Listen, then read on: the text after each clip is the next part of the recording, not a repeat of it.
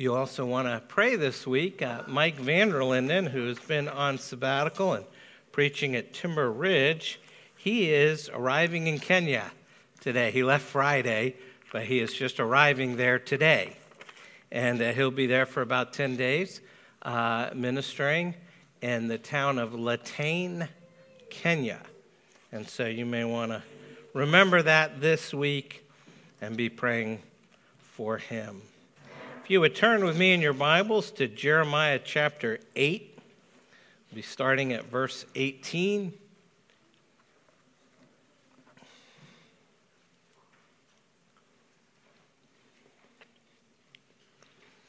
And uh, we're going to go through chapter 9, verse 11. I'm actually going to read it as we go through it, uh, interest of time, today being Communion Sunday. But um, so let's begin with a word of prayer and, and we'll get into it. Heavenly Father, this is your word, and as always, we need it. We need to know everything we need for faith and practice comes from the mouth of the Lord. We need to know uh, that when life gets difficult, when we can't see past the pain, that you are still with us, that you will never leave us. Thank you that Jeremiah teaches us that. Thank you that this book builds our faith, that this book gives us hope. Uh, thank you that it is built on the word of the Lord. So help us to hear it, believe it, and obey it. And so we pray, speak through your word to us this morning. And by the power of the Holy Spirit, help us see Jesus. In his name we pray. Amen. Amen. Uh, man wrote an article called The Science of How Your Heart Can Break. And uh, writer was Bill Gifford. And he portrayed the life of a man who believed that his heart attack was caused primarily by grief. And acclaimed mountaineer Conrad Anker and uh, one of the most famous uh, mountaineers in the world. Uh, and him and his team uh, went to Tibet and they trekked up the Shisha Pangma Mountain, 26,335 feet, for a very specific mission to retrieve the frozen body of his best friend, whose name was Alex Lowe. Alex Lowe died in an avalanche on that mountain range, and he had been on the trip with Conrad Anker when the avalanche came and the first half of their team was just swept off the mountain. And they were able to recover most of them, but not Alex. So they had a second trip to go back and recover the body of Alex Lowe. And once they found him, Conrad Anker picked him up and carried him down the mountain. Now, this isn't like a mountain like you know, we have a half hour west of us. 26,000 feet. And he said it was a wrenching burden that weighed on his soul. And he later said, going back up there and seeing everything was super emotional. I was so stressed and I felt my heart. And he actually had a heart attack when he got down to the bottom of the mountain, carrying the body of his best friend. That phrase, I felt my heart. Who hasn't at some point in your life? Sometimes it's just the stress of doing something new or maybe something scary. First date, taking a knee to propose. For many of you, approaching the podium to speak publicly, or most commonly when we hear of a loved one's death. Our hearts talk to us, and we talk back. And that's why, before we even understand how it pumps blood, the heart has been a powerful symbol of love, emotion, conviction. People say, I believe in my heart. Uh, truth, say the heart of the matter emotions directly affect our heart health. That may be why uh, more people seem to have heart attacks on Mondays than any other day of the week. And cold Mondays are even more dangerous. Some people have experienced sudden acute trauma, such as the death of someone close, can suffer an actual physical change in their heart. When Conrad Anker said his friend's death touched his heart, it probably did. And he's not alone. And our passage today in Jeremiah is a great place to learn what does it mean to be heartsick? And what is God doing when he lets that into our lives? So let's find out. Turn with me to Jeremiah 8, starting at verse 18. We're going to jump around a little bit today. I'm not going to keep strictly to the order that's in your outline. Uh, but let's take a moment, look at these verses, and stand in this fountain of grief. That's the first blank there in your outline a fountain of grief. Jeremiah says, My joy is gone. Grief is upon me. My heart is sick within me. Behold, the cry of the daughter of my people from the length and breadth of the land. Is the Lord not in Zion? Is her king not in her? Why have they provoked me to anger with their carved images and their foreign idols? The harvest is past, the summer is ended, and we are not saved. For the wound of the daughter of my people is my heart wounded. I mourn and dismay has taken hold on me. Is there no balm in Gilead? Is there no physician there? Why then has the health of the daughter of my people not been restored? Oh, that my head were waters and my eyes a fountain of tears, that I might weep day and night for the slain of the daughter of my people. Oh, that I had in the desert a traveler's lodging place, that I might leave my people and go away from them. Our passage today starts with the lament of Jeremiah. And he says, My joy is gone, grief is upon me, my heart is sick within me. Have you ever been heartsick? Not just something happened that made you feel bad, but something hurt so much that you were unable to respond at all. Maybe you suffered through a time of great loss when you felt lost or lonely or abandoned. Most of us have experienced that. And if you haven't, you probably will.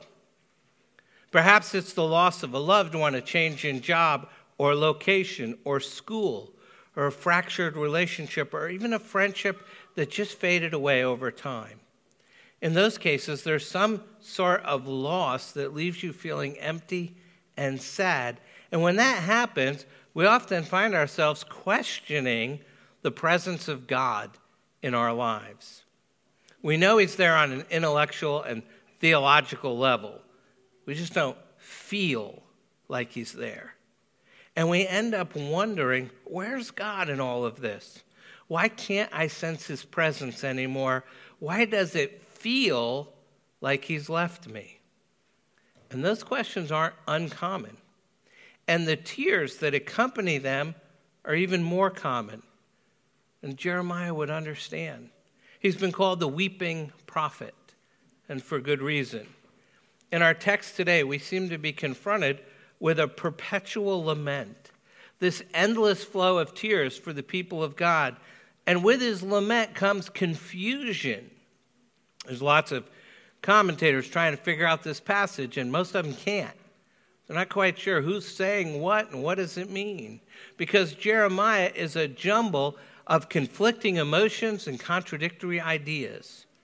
Consider what he says about his relationship with God. He has the strongest possible sense of God's presence. He's spoken to God directly as a friend to a friend. But by the time he gets to the middle of the next few verses, it sounds like he's doubting whether God's really there at all. But is he? In his grief, Jeremiah is at once close to God and at the same time far away from them he senses both the presence of God and the absence of God simultaneously. How does that happen? Why does great loss lead us to question the presence of God? After the death of his wife, C.S. Lewis wrote about the way sorrow confuses one's relationship with God. He wrote a book called The Grief Observed. And in it, he said, Meanwhile, where is God? This is one of the most disquieting symptoms. When you are happy, so happy that you have no sense of needing Him, so happy that you're tempted to feel His claims upon you as an interruption, if you remember yourself and turn to Him with gratitude and praise, you will, or so, so it feels, be welcomed with open arms. But to go to Him when your need is desperate, when all other help is vain, what do you find? The door slammed in your face, and a sound of bolting and double bolting on the inside, and after that, silence. You may as well turn away. The longer you wait, the more emphatic the silence will become. There are no lights in the windows. It might be an empty house. Was it ever inhabited? It seemed so once, and that seeming was as strong as this. What can this mean? Why is he so present a commander in our time of prosperity and so very absent a help in our time of trouble? You sort of read that and question it, but it's C.S. Lewis. He's a smart guy. And Jeremiah's confusion about his own relationship to God is then mirrored with his relationship with God's people he seems to have solidarity with them. In verse 21, he says, For the wound of the daughter of my people is my heart wounded. I mourn and dismay has taken hold of me. He identifies so strongly with the people of God that their sufferings are his sufferings. And yet, just a few verses later, sounds like he abandons them altogether. In chapter 9, verse 2, he says, Oh, that I had in the desert a traveler's lodging place, that I might leave my people and go away from them. Now it seems the prophet doesn't want to stay with the people of God at all. He wants to get his own private heartbreak hotel and a resort property in the desert, far away from his people and all their problems. I understand that. So, did Jeremiah love God's people or did he loathe them? Is God present or is he absent? And it's all very confusing, but it is not surprising. The confusions and contradictions remind us that Jeremiah is writing from the very depths of despair, and despair troubles the soul and confuses the mind. And in his grief, Jeremiah is not sure what he thought or how he felt, just like you and just like me. The reality is that our lives are not always filled with triumph and victory. Sometimes our lives are filled with suffering and pain. And lament in the Bible allows that. Lament legitimizes our suffering. Now, in modern American uh, church life, that's not a popular thing to say. I mean, we have the idea of triumphalism comes through in a lot of our churches. We're going to fix everybody's problems. We are going to address their painful issues with our great knowledge and wisdom. And our churches, especially in Northern Virginia, which is made up of overachievers to begin with, generally that's what brought them to Northern Virginia. We don't have any sense of balance of that sort of triumphal, success driven narrative with a dose of lament over what's going on and the suffering and pain that surrounds us. Lament is not only underrepresented, but books like Jeremiah show us that it's absolutely necessary. Lament reminds us that being heartsick is being human. The laments of, Je- of Jeremiah, and there are several of them, remind us it's not only okay to feel that pain, it's also okay to articulate that pain out loud, even in the midst of corporate worship. At its root, lament is truth telling. And it forces us to listen to each other much more carefully. In our passage today in Jeremiah, is a great place to learn how to do that but when we refuse to do that, when we don't like to talk or hear about pain and suffering that's so common in life, we end up learning something else. something that makes our lives worse, more painful, more heartsick. And that kind of suffering is the result of refusal. The result of refusal, verses 2 through 6. He writes, For they are all adulterers, a company of treacherous men. They bend their tongue like a bow. Falsehood and not truth has grown strong in the land, for they proceed from evil to evil, and they do not know me, declares the Lord.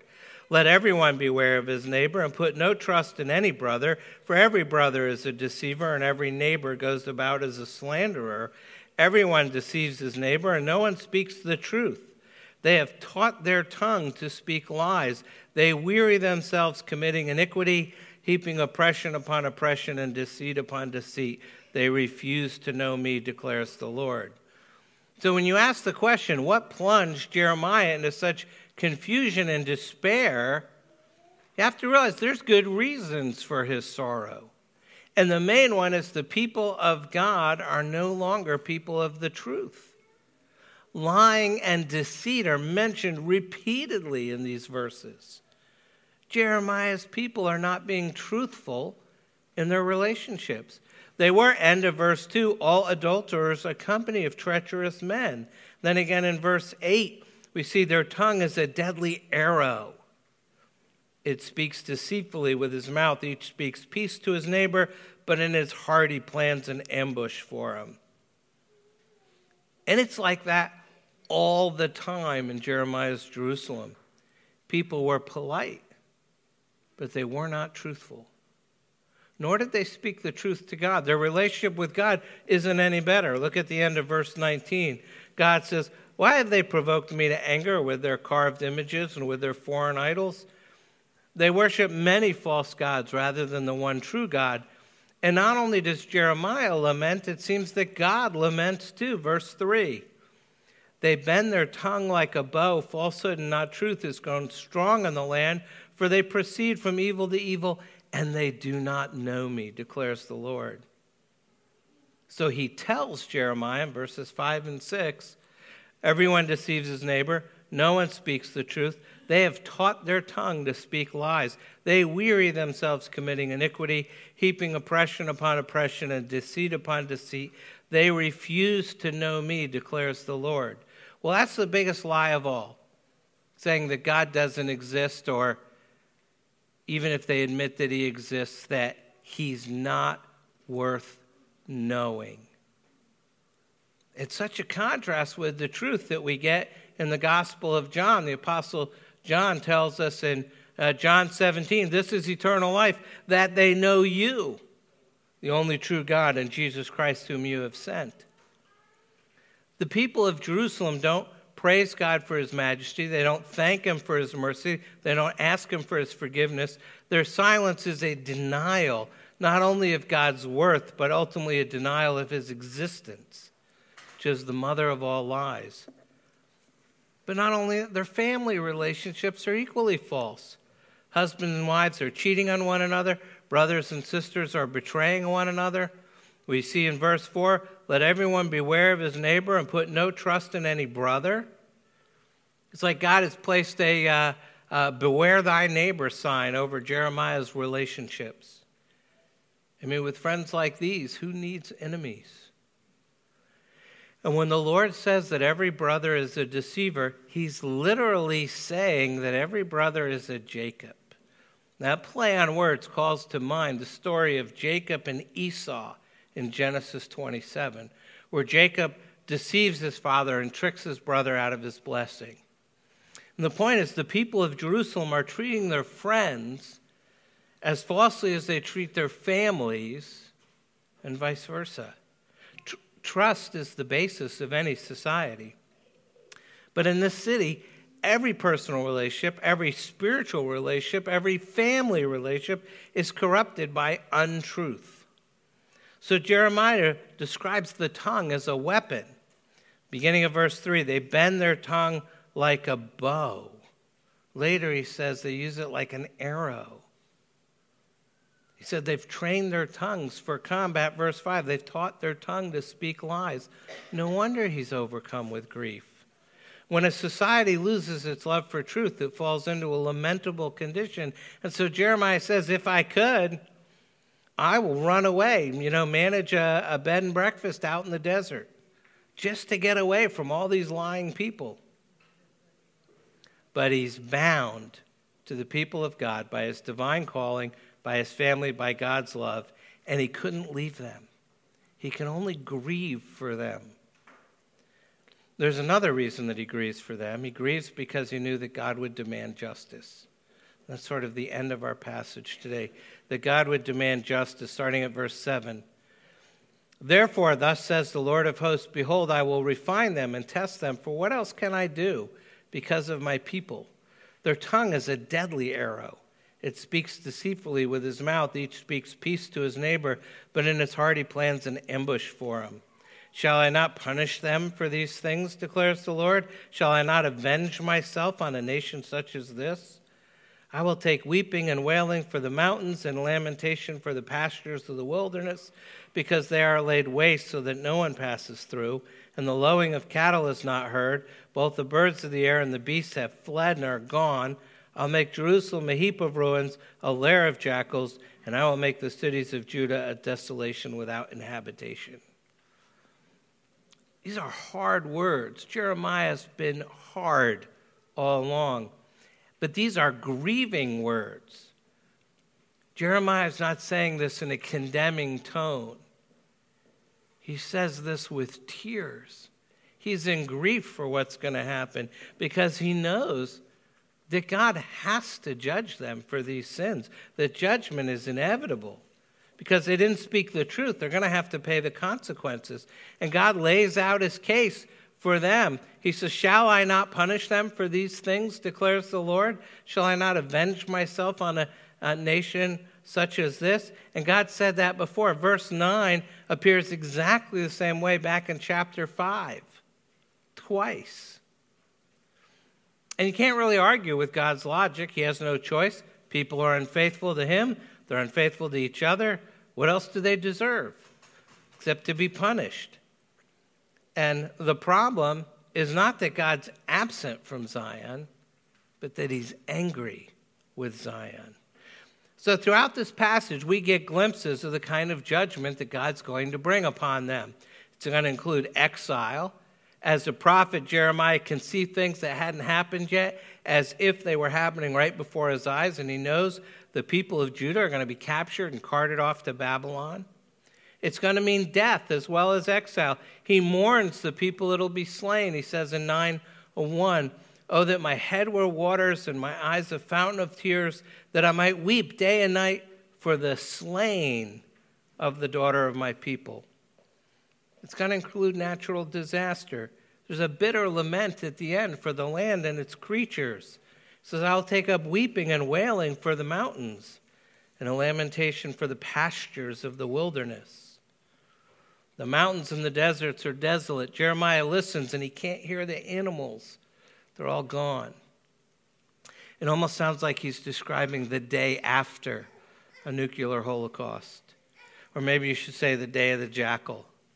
As he says at the end of our passage, verse 11, I'll make Jerusalem a heap of ruins, a lair of jackals. Jackals are wild scavengers, and they prowl in the remote places and live off the leftovers and the scraps and carcasses and a lair of jackals is an uninhabited place of cold darkness, death, and destruction, fit only for beasts. So you go through all this grief just pouring out of Jeremiah, and it's really hard and it's really sad. And you wonder when our lives get filled with grief, when the people in our lives refuse to repent, when justice and judgment of God loom large among people we know what do we do? And more importantly, what do we do when that's happening to us personally? I mean, it's one thing to watch others suffer, but what do you do when God makes your life hard? How does that idea even sit with you that God may make your life hard? It's a topic that seems off limits in many churches. It makes people uncomfortable because nobody wants to talk about it. I mean, we're ready to talk about uh, the Christian life is made difficult by the world, the flesh, and the devil, our sinful choices. We can blame our parents, our kids, or our enemies. And certainly there's some truth to all of those. And we readily attest to that. But God making life hard for the faithful. What do you do when God intentionally, by design, makes life hard for his followers? And maybe you agree and you can see that God sometimes makes life hard, but maybe you can't get with this program. Maybe you're offended by that kind of suggestion. Maybe you know your hand's ready to shoot up so you can rush to God's defense. Because what will he do without you? You want to protect his reputation from the charge that he will cause his children to suffer. And you could argue that, you know, bad things are just part of living in a fallen world. And there's some truth to that too. However, there's something about pain and suffering that make us feel like there's an intentional rhythm to the whole thing. So there's still this question Does God make life hard for his people? Well, if we think back to the life of Abraham, in Genesis 12, God promised Abraham a son. And you can imagine, Abraham waits 20 years. Thanks for the promise, God. But it's been 20 years. What gives? And it led him to uh, act impulsively and have Ishmael with Hagar almost mess up the whole plan. But then Sarah conceives in her old age, and a son is born, and it's shocking and it's miraculous.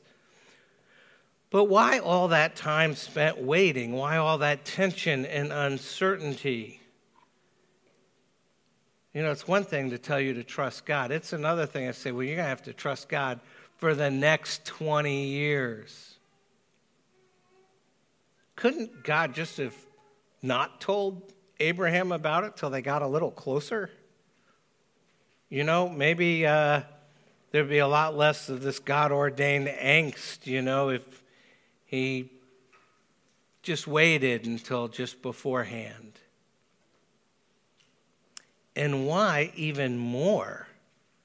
When some years later, God told Abraham to go against every instinct, every cultural and religious norm, to take that promised son, Isaac, and put him on an altar and sacrifice him. Now, God saved him from that, but God told him to do that. Yeah, sometimes God makes your life hard. He puts you in a hard place, makes you make hard decisions.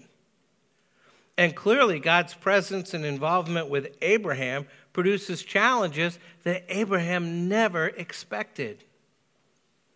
Or we could go to Joseph. We'll go to the other end of Genesis. He's given dreams predicting his supremacy over his family. Are those God given dreams, or he's just, you know, got an overactive, narcissistic fantasy life? You know, you tell me. His brothers end up beating him up and selling him into slavery. God loves you and has a wonderful plan for your life. There is a recovery of sorts. He becomes top dog in somebody else's household in charge of everything, but then he's falsely accused and thrown into prison. But there he helps someone out and his reputation shines. He asks them to remember him, only to be instantly and completely forgotten for two years. And so the psalmist says, Psalm 105, God sent a man ahead of them, Joseph, who was sold as a slave. His feet were hurt with fetters, his neck was put in a collar of iron until what he said came to pass. The word of the Lord tested him. Does God make life hard for his people? Well, yes, sometimes he does. There it is, it's out on the table. God makes life hard because he's being true to who he is and he's being true to who we are as Christians. Now, admittedly, there's a great deal that's mysterious about the suffering that God seems to lead us into. But for the time being, we have to realize he gives us some important handles. Things that we can grasp will keep us from sliding down the slippery slope of confusion and despair. These handles are given to us throughout the Word of God, And they're helpful, especially when you find yourself in the midst of one of the storms of our life. And the handles are actually metaphors that describe God, literary devices used to flesh out that which is hard to communicate in other ways. And if we find them throughout the Bible, and I'm just going to skim over a few of them real quickly to introduce you as tools for how to grapple with this tough question Does God make life hard for his people? And these are helpful because they give us needed perspective on how to live life as a Christian when hard things come. And the first metaphor is God as parent, which makes us his adopted children. And the metaphor of Israel as God's firstborn is first introduced in Exodus. Thousands of years later, the Apostle Paul tells Gentiles think of ourselves as adopted children. When we're adopted into the family of God, we come into these breathtaking benefits the presence of God, salvation, our debt for sin is paid, we get eternal life, and so on. But there's lessons as well. None of us instantly gets along in our new surroundings. There's no magic pill. All of us are in the painful process of learning how to get along with our new family, our fellow believers. God as parent. Every child knows that brings a certain level of pain and suffering into their life. Second metaphor is God as teacher, which makes us students. At one point, Job, near the end of, of that book, exclaims, Behold, God is exalted in his power. Who is a teacher like him? Job experienced more pain and suffering than the vast majority of mankind. But sometimes it's feeling the pain of not knowing what you thought you knew. And that's a humbling experience. You can't remember something or you can't figure it out. And you know, I should know this. It moves from an intellectual problem to the pain of frustration and that happens from time to time in human experience. Just think how much more it happens in our experience with an all knowing Heavenly Father. We forget what God has taught us. It's the type of pain we can expect if we seek after God because we have a lot to learn. And then we have a strange verse in Hebrews 5. It says, During the days of Jesus' life on earth, he offered up prayers and petitions with loud cries and tears to the one who could save him from death and he was heard because of his reverent submission. And although he was a son, he learned obedience from what he suffered. Jesus learned from his suffering. Why then do we think that we can avoid it? There are growing pains as a member of the family. There are growing pains in our role as a student we should expect these as we grow in Christ. The third metaphor is God as craftsman, which makes us the object being made. When anyone debate, the artist is in control of the thing being made. She conceives it, she chooses a medium, she plans it, she sketches it out, she makes it, paints it, molds it, or carves it. And this metaphor lets us in on the fact that God is the designer and the maker of our lives. And sometimes the pain we experience is realizing that we're not the makers of ourselves. And that flies in the face of everything our culture says that tells us to be self made people, rugged individualists. Isaiah railed against the cultural mandates of his day that forced his people into trendy and misguided molds. He says, You turn things upside down. Shall the potter be regarded as the clay? that the thing made should say to, of its maker, He did not make me. Or the thing formed say of him who formed it, He has no understanding. We do that. We don't mean to, we don't put it in those terms, but every time we tell God that He doesn't understand the pain that we're in, I mean, Paul reminds us again in Romans 9 but who are you, a man, to answer back to God? Will what is molded say to the molder, Why have you made me thus? Has the potter no right over the clay to make out of the same lump one vessel for beauty and another for menial use?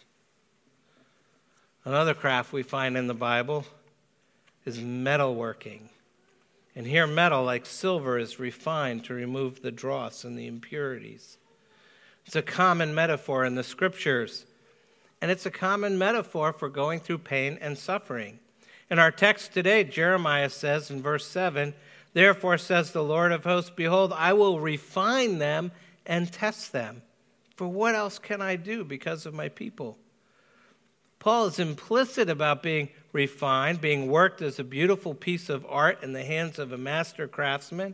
He tells us that in Ephesians 2, and we often know Ephesians 2 8 and 9 because it talks about being saved and getting grace and faith and these wonderful things. But then he says in verse 10, we are his workmanship, created in Christ Jesus for good works, which he planned ahead of time for us to walk in. Just a few metaphors to help explain the God ordained growing pains in our lives. And growing pains are necessary in order for these metaphors of parent, teacher, and craftsman to be true pictures of our relationship with God. They show us how God's being true to himself and teach us how to be true to ourselves. And without that kind of growing pain, we wouldn't see the truth. Instead of being adopted children, we'd be orphans. Instead of being students, we'd be ignorant. And instead of being beautiful creations, we'd be trash not fit for a yard sale. Instead of fine silver, we'd be junk metal. Can you see how suffering is a crucial part of the Christian life?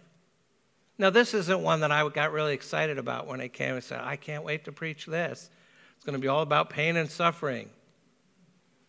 You know, it'll be awesome. Everybody's going to love it but it is very much a part of life. We all deal with it. There are no exceptions. But Jeremiah is teaching us there isn't one single pain that we go through as Christians that's casual or capricious or malicious, and that's because there's a sovereign God still sitting on the throne of heaven. And while we often can't see past the pain, we see the result that comes from the sanctifying, making us holy power of suffering. And he brings that suffering into our lives for one primary purpose to make us more like his son, Jesus, who is the suffering servant. See, in our passage today, Jeremiah is presented as a suffering servant. He identifies with his people even while they drive him to tears. But much of the language of suffering that we see in the book of Jeremiah corresponds with similar language we see in the book of Isaiah. They're both prophets. And in Isaiah, there's a classic passage on a suffering servant. We find it in Isaiah 53. It may sound familiar to you. It says, He was despised and rejected by men, a man of sorrows and acquainted with grief and as one from whom men hid their faces, he was despised, and we esteemed him not. Surely he has borne our griefs and carried our sorrows, yet we esteemed him stricken, smitten by God, and afflicted. But he was pierced for our transgressions, crushed for our iniquities. Upon him was the chastisement that brought us peace, and with his wounds we are healed. All we like sheep have gone astray. We have turned everyone to his own way, and the Lord has laid on him the iniquity of us all. He was oppressed and he was afflicted, yet he opened not his mouth, like a lamb that is led to the slaughter, and like a sheep that before its shearers is silent, so he opened not his mouth. It is the classic passage of the suffering servant.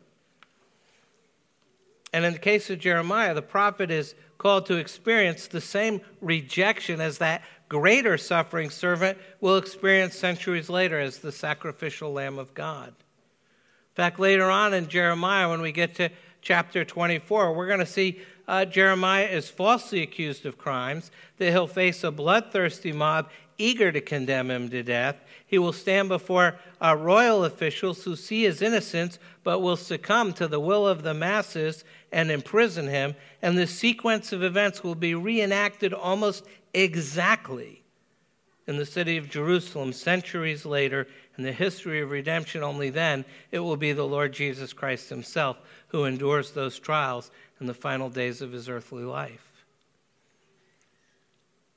And because of that, we have, strange phrase, a balm in Gilead, which Jeremiah didn't have, but he so desperately wants. It says, uh, chapter 8, verse 22 Is there no balm in Gilead? Is there no physician there? Why then has the health of the daughter of my people not been restored? He needs medicine. And Jeremiah goes to the pharmacy and discovered they're completely out of the balm of Gilead. He asks if there's a doctor in the house, and there's no answer. And without a doctor or medicine, the illness can't be cured. Now, Gilead is the land just east of the Jordan River, and it's known for healing balsams. Now, when Joseph was sold into slavery, he was sold to a caravan that was taking the balm of Gilead to Egypt. The balm of Gilead seems to be some sort of soothing uh, aromatic resin made from a plant. It would probably be compared to something like aloe vera today. The balm of Gilead is useful in keeping wounds from getting infected. And Jeremiah can find no balm in Gilead, not for these wounds.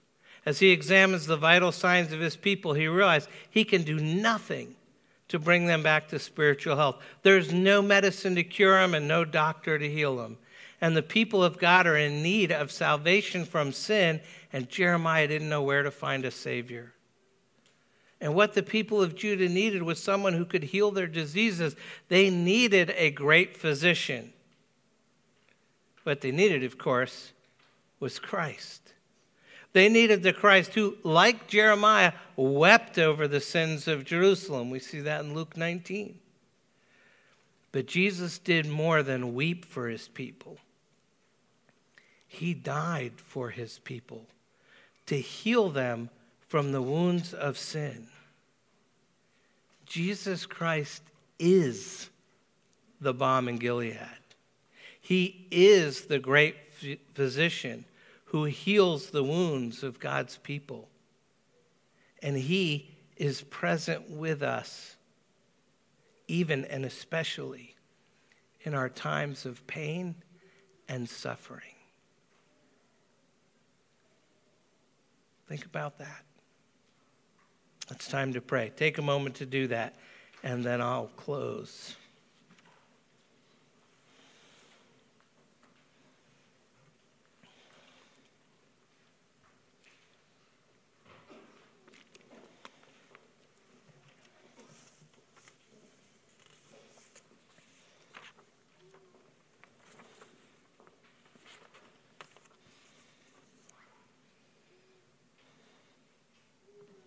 Let's pray together. Our Lord and our God, thank you that you've spoken to us by your Son. Open our eyes that we might see our sin and then see our Savior.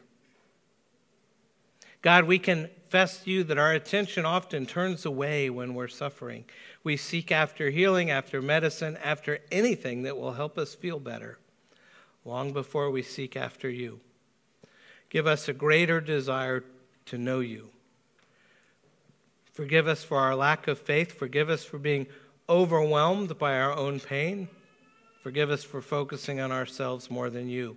Work in each of us this year as we live with the prophet Jeremiah, as we see what he sees and as we hear what he hears. Teach us to respond with greater faith, a greater love for your word, and a greater trust in your work in our lives, no matter how hard. And through these things, to draw us ever closer to your Son our Savior, the Lord Jesus Christ, who lives and reigns with you in the Holy Spirit, one God, now and forever. Amen. Amen.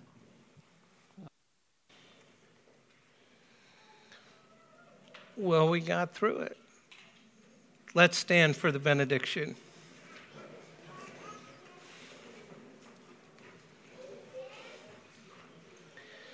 This is not one of our common benedictions, but I think it fits for today from the Apostle Peter.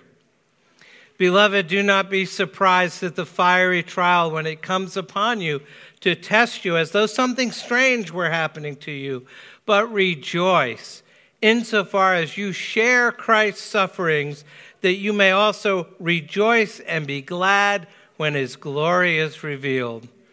Amen. We'll see you next week.